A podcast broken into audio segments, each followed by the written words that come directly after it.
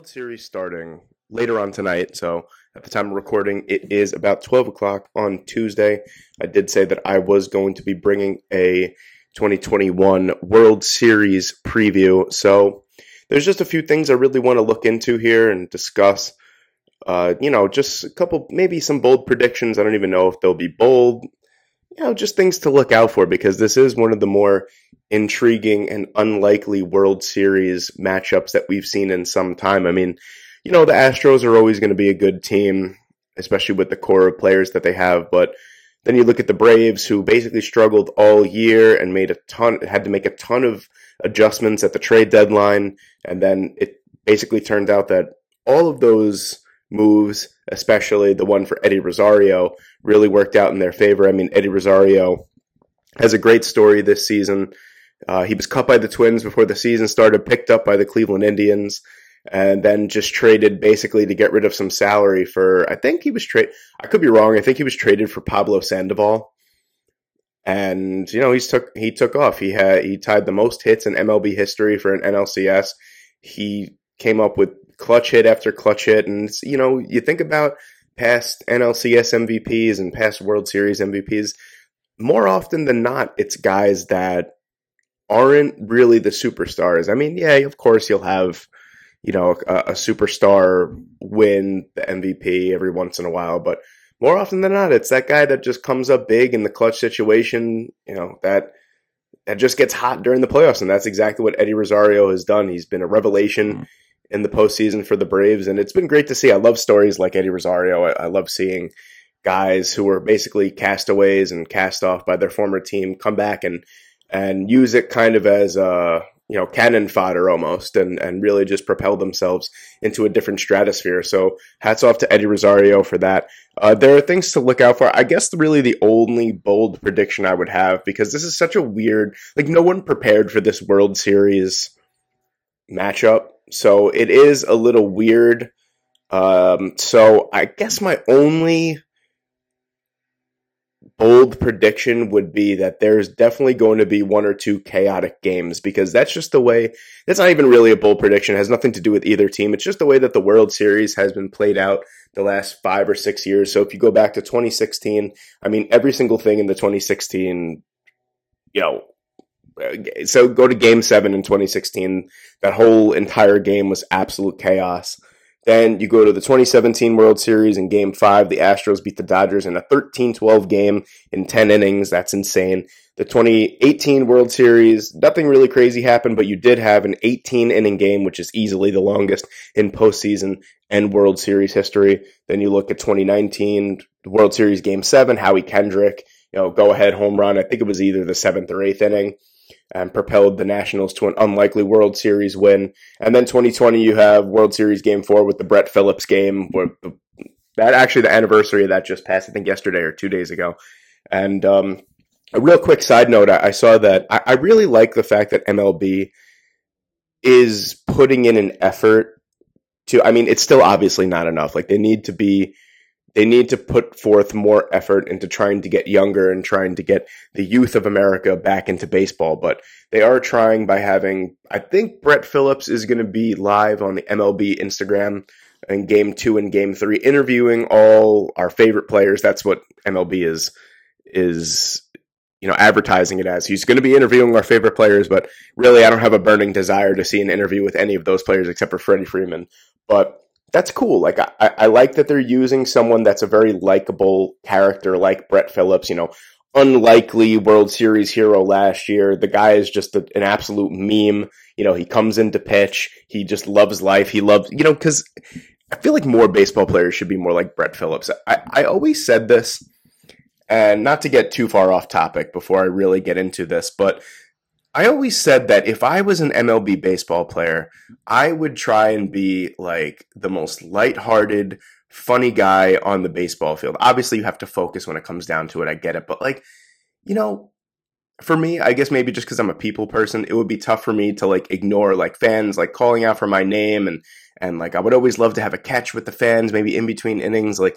I think we need more fan player interaction, and we need more likable guys, because it's so upsetting that you have guys you look at the faces of MLB right now. I guess you could say the three faces of MLB are four or five. Let's go with five. Let's just say five.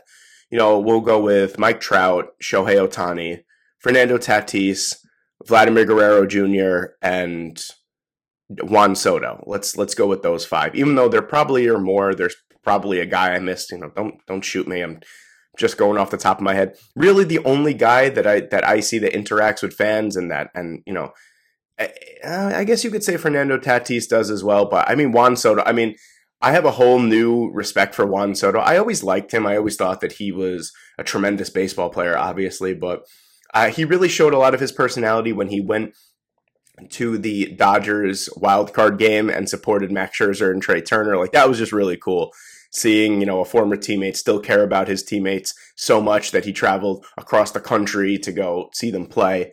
And then was incredibly hyped when they won. I love seeing things like that. And that was really cool to see. It showcased some of Juan Soto's personality. But I think the MLB really needs to drive forth and have these players, you know, show a little bit more of their personality. Like, it's a shame that Mike Trout's been the face of baseball for the last, 8 years. And he doesn't, I'm not going to say that he doesn't have a personality, but he really doesn't. Like, he's very quiet. He keeps to himself. And I've said this in previous episodes.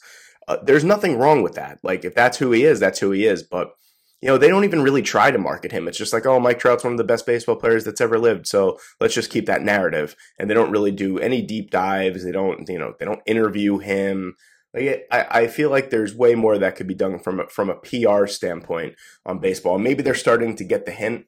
I see that they're trying to keep with the trends on TikTok and Twitter and Instagram. So, you know, hats off to them, doing a great job lately. I've definitely been noticing that. But getting back to my point was, that's a really cool thing for them to be doing. Like I said, Brett Phillips is a great character, and we need more guys like that in baseball.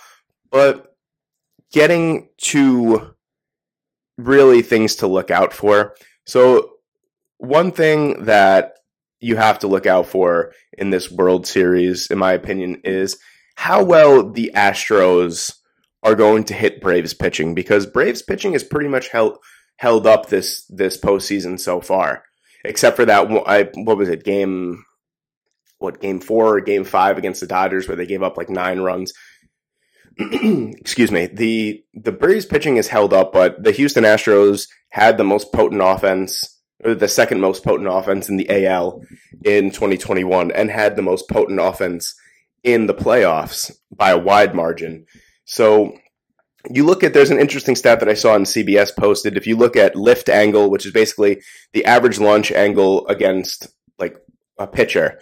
So if you look at the guy who had the lowest in baseball, it was Framber Valdez, who pitches on Houston. He had a average launch angle of -5.5 degrees, which is actually crazy. I don't even know how that works. I understand that he is a ground ball pitcher, so he just, I guess they just beat the ball straight into the ground. But if you look at the Houston Astros, they're not built around the home run, but they do hit a ton of home runs. Like, you look at, you know, Alex Bregman, Carlos Correa, Jose Altuve, Kyle Tucker, guys like that, or just hit a ton of nukes. And it's interesting to see, because out of 129 qualified pitchers, Charlie Morton ranks 18th in launch angle, Max Fried is 10th in launch angle, and Ian Anderson, who is a sinker ball pitcher, ranks 8th in baseball. So it's going to be interesting to see how the Houston Astros have one of the most diverse offenses in baseball. They could kill you with small ball. They could single you to death. They could, you know, hit bombs. They could hit the ball into the gap and move the runners. Like, they're very versatile when it comes to, you know, offensive. Like, they're not, I don't want to kill the Yankees, but you see how the Yankees, like, if they're not hitting home runs, they're not scoring runs. The Houston Astros, they could go 3 games without hitting a home run and still probably win 2 of those 3 games, or even all 3 of them, just because they have hitters that could do different things than just hit home runs. So it'll be interesting to see how they get around, because Charlie Morton throws a sinker cutter splitter. Then you got Max Fried, who I believe throws a sinker changeup, and then Ian Anderson, who throws who is predominantly a sinker ball pitcher. So right then and there, you're going to try and keep the ball low in the zone, and, you know, try and keep the ball out of the air, especially in Minute Maid Park, where the ball just, you know, with the humidity, and the ball just absolutely flies out of that ballpark. So, you know, really try and keep the ball on the ground would be the ideal situation for the Atlanta Braves to kind of hold that potent offense. And then just kind of, you know, like for the Astros, you just kind of have to adapt and you have to try and hit a different way. Don't try, you know, uppercut the ball out of the ballpark, maybe more of a level swing, beat the ball into the ground, try and find the hole. Another thing to look out for, in my opinion, is the Astros pitching. So we'll switch from the Braves pitching, where they do have enough pitching, and the Braves bullpen was a serious question mark going into the season, even all the way up to the trade deadline was a serious problem for the team. The team was scoring plenty of runs. They have the first time since, I don't remember what year it was, that a team has 3 100 RBI guys on the same team. So Adam Duvall, Ozzie Albies, and Austin Riley all had more than 100 RBI. So they were definitely scoring enough runs. It was just their bullpen, the back end of the bullpen was not holding up. And now we transition over to the Astros, who, you know, obviously Justin Verlander has been out this entire year with Tommy John surgery.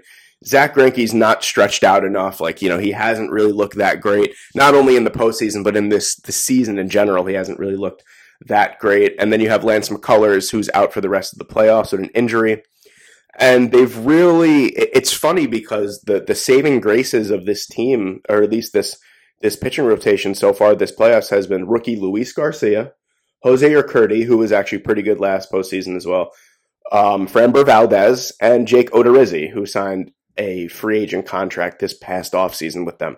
So, you know, you look past their number one starters, and you have a bunch of back of the rotation long relievers who have been carrying the workload. And then you look at, you know, their bullpen is pretty good. Then you have, they made a couple really good acquisitions at the trade deadline. They got Kendall Graveman from Seattle, which is still a trade to this day that I don't understand why you would trade your best reliever to a division rival while you're in a playoff race for a backup third baseman was beyond me. Anyway, and then they got Yimi Garcia from the Miami Marlins, who has been good this postseason as well. And then you got Josh James, you know, the regular guys on Houston who have picked up the slack. But it'll be interesting to see how they approach starting the games, how long the leash is for a lot of these guys, because, you know, there's a thing with Max Fried, a thing with Charlie Morton is when those guys are on, they're on. So, you know, especially Charlie Morton, if he's got that big knuckle curve working and that splitter and that upper 90s fastball up in the zone, it's going to be, he's one of the toughest pitchers to face in the MLB. So it'll be interesting to see what kind of leash the starting pitchers have for the Houston Astros, and, you know, what, like, who's going to be long relief. Essentially, what kind of rotation are they going to go with? 3-man, 4-man. I'm definitely looking at that as one of my big things to watch out for. And then the third thing I'm really looking out for is the play of Carlos Correa on the Astros and the play of Freddie Freeman on the Braves, because, you know, both guys are unrestricted free agents. Both guys are due for humongous contract extensions. Well, contracts in general, not even extensions if they decide to re-sign with their respected teams. But, you know, Carlos Correa, once again, I mean, I had this discussion with my friend Mike Ortiz not too long ago on Twitter, saying that I said that whatever Carlos Correa gets is purely based off of his playoff experience and his playoff play. Because if you look at his regular season numbers are good, but they're not like anything that is absolutely insane. Like, you look at the other free agent shortstops this year. You look at Javi Baez, you look at Trevor Story, you look at Corey Seager. What those guys have done in the regular season probably is way better than Carlos Correa, but just the guy comes alive in September and October. He plays his best ball at the most important times, and that is, he's got that certain clutch factor. I hate to say it because, you know, I'm not really the biggest fan of Carlos Correa, but you got to respect what the guy does on the baseball field, especially in the clutch moments. So, you know, I'm interested to see what kind of performance Carlos Correa puts in, even in a losing effort. You know, if he does all that he possibly can to, you know, win the World Series or help win the World Series for the Astros. Same thing with Freddie Freeman. I'm thinking that even if the Braves lose the World Series, Freddie Freeman's not going anywhere. I feel like he's a lifelong Brave. You know, his family is there. He is an easy fan favorite. Not only in Atlanta, but in the MLB in general. Everyone loves Freddie Freeman. He's a fantastic ambassador for the game. He's a fantastic personality. His son has a big following in the MLB community as well. So I'm interested to see if either of these guys depart, if they could help bring a parting gift to their respected cities and respected teams. So, like, you know, if Carlos Correa wins the World Series again with the Houston Astros, does he leave on that high note? Same thing with Freddie Freeman. If his character arc with the Atlanta Braves ends with him bringing them a World Series, you know, then he'll go down as one of the all-time legends of the Atlanta Braves, and that's a storied list, let me tell you. But that's interesting to see as well. That's really more of like a, it's not really a thing to look out for. It's kind of like a dream, not a dream scenario, but a fantasy scenario, I would say. And I think one of the other points I want to talk about is which seasoned manager will prevail. But I mean, if you want to talk about experience, you'll be hard pressed to find a manager that has more experience, not only in baseball in general, but in the playoffs than Dusty Baker. Dusty Baker became, I think, the 6th or 7th manager of all time to win the pennant in both NL and the AL. So that's an incredible accomplishment for Dusty Baker. And it hasn't been easy for him either. He took over this team basically not knowing what his future was. It was more like a Ron Renicky situation last year with the Boston Red Sox, where it was kind of like, look, Dusty, like, you know, we just want you to kind of hold down the fort for this year while all the craziness, you know, dies down, and then we'll assess what you've done after the season, with probably the Astros leaning more towards not bringing him back just because of his age and his style. You know, now you see teams transitioning towards younger, more pliable coaches, you know, more analytical driven coaches, and they're kind of like puppets. They don't really have to think for themselves because the white binder that the bench coach holds all the answers to what you're thinking. You know, there's no bouncing ideas off of your bench coach, off your hitting coach, you know, your base coaches anymore. It's all, well, if I need to find an answer, I'm going to look at the book. And I dislike that so much about baseball. I understand that analytics probably give you, or are probably better than human judgment, that they will give you the better opportunity to win. I understand that completely. I'm just not really for it. Like I've said before, I'm really an old head when it comes to baseball. I like the thinking man's aspect of baseball.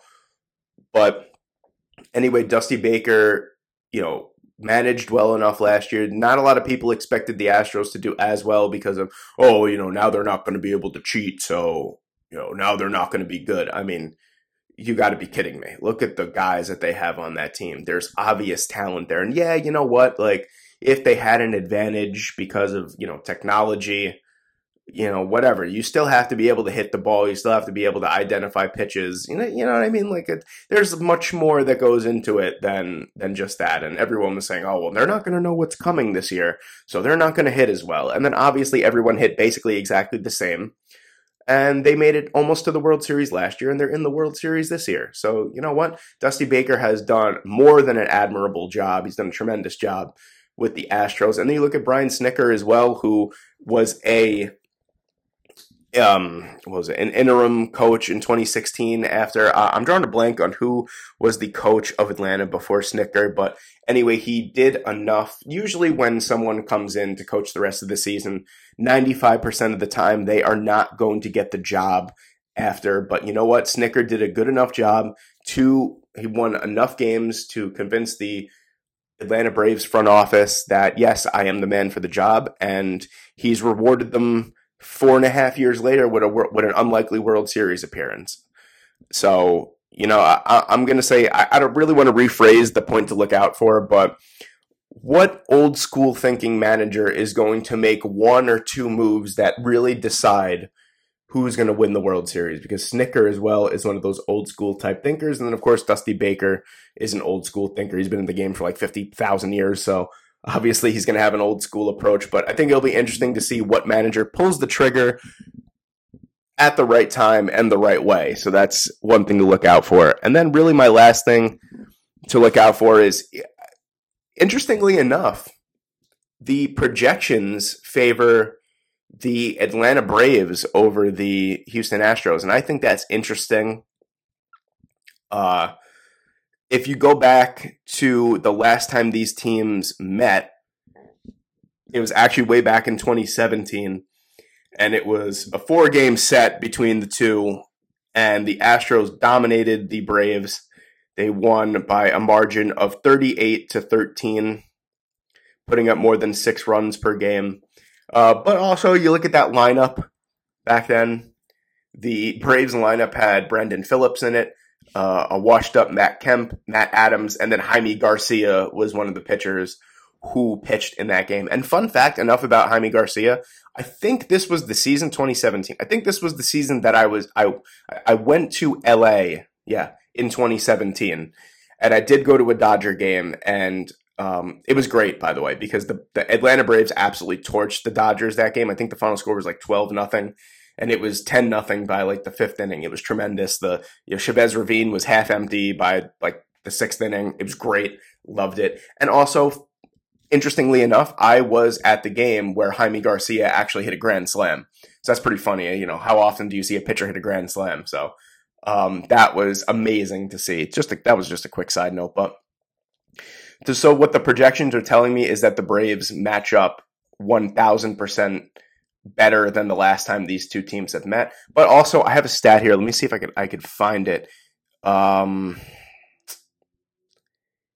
can't seem to find it. It was the last few times that these teams have met.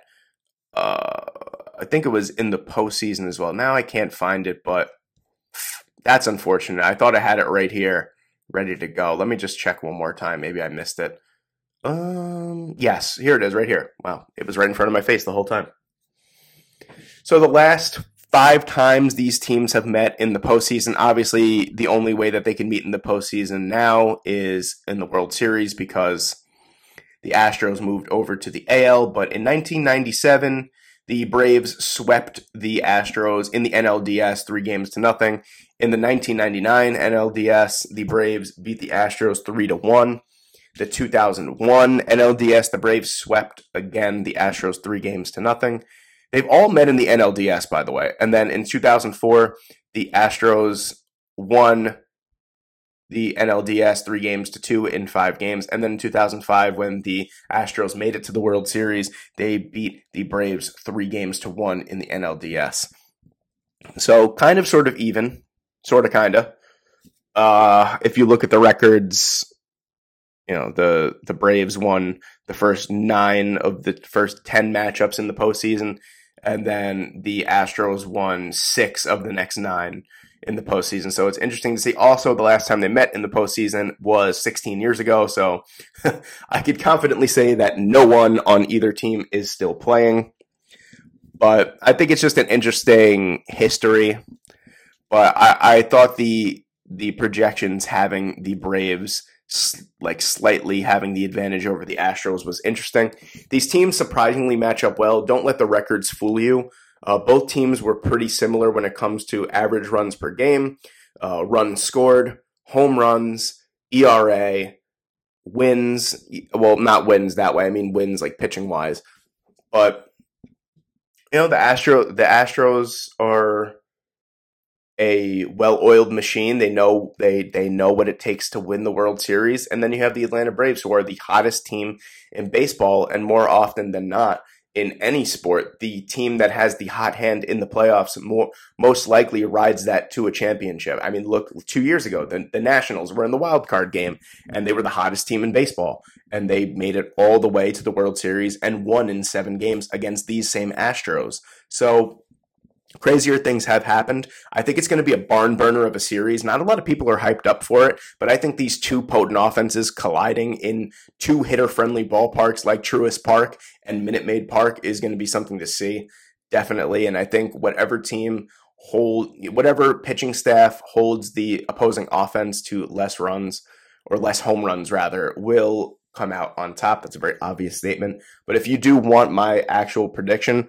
I do think, just because they are hot and their bullpen is playing unbelievable right now, I do think that the Braves are going to eke it out. I think it's going to be either 6 or 7 games. I don't think it's going to be a sweep, or it's going to be thoroughly dominant to the point where we'll get 4 or 5 games. I think it's going to be pretty back and forth the entire series, and I think the Braves do win it at the end of the day. So it'll be interesting to see. Next time you hear about this will be after the World Series is over, so hopefully my tips to look out for and my prediction holds true. But thank you so much for listening to this shorter episode. I mean, there wasn't really too much to go into depth that hasn't been discussed already before this point. But if you are watching the World Series, enjoy the game tonight. Enjoy the rest of the World Series. I'm Peter Andrusani. Thank you so much for listening to my World Series preview for 2021. And you will hear from me again later on this week when I have my Week 8 NFL Pick'em. So enjoy the World Series. Enjoy your day. And I'll see you next time. Thank you.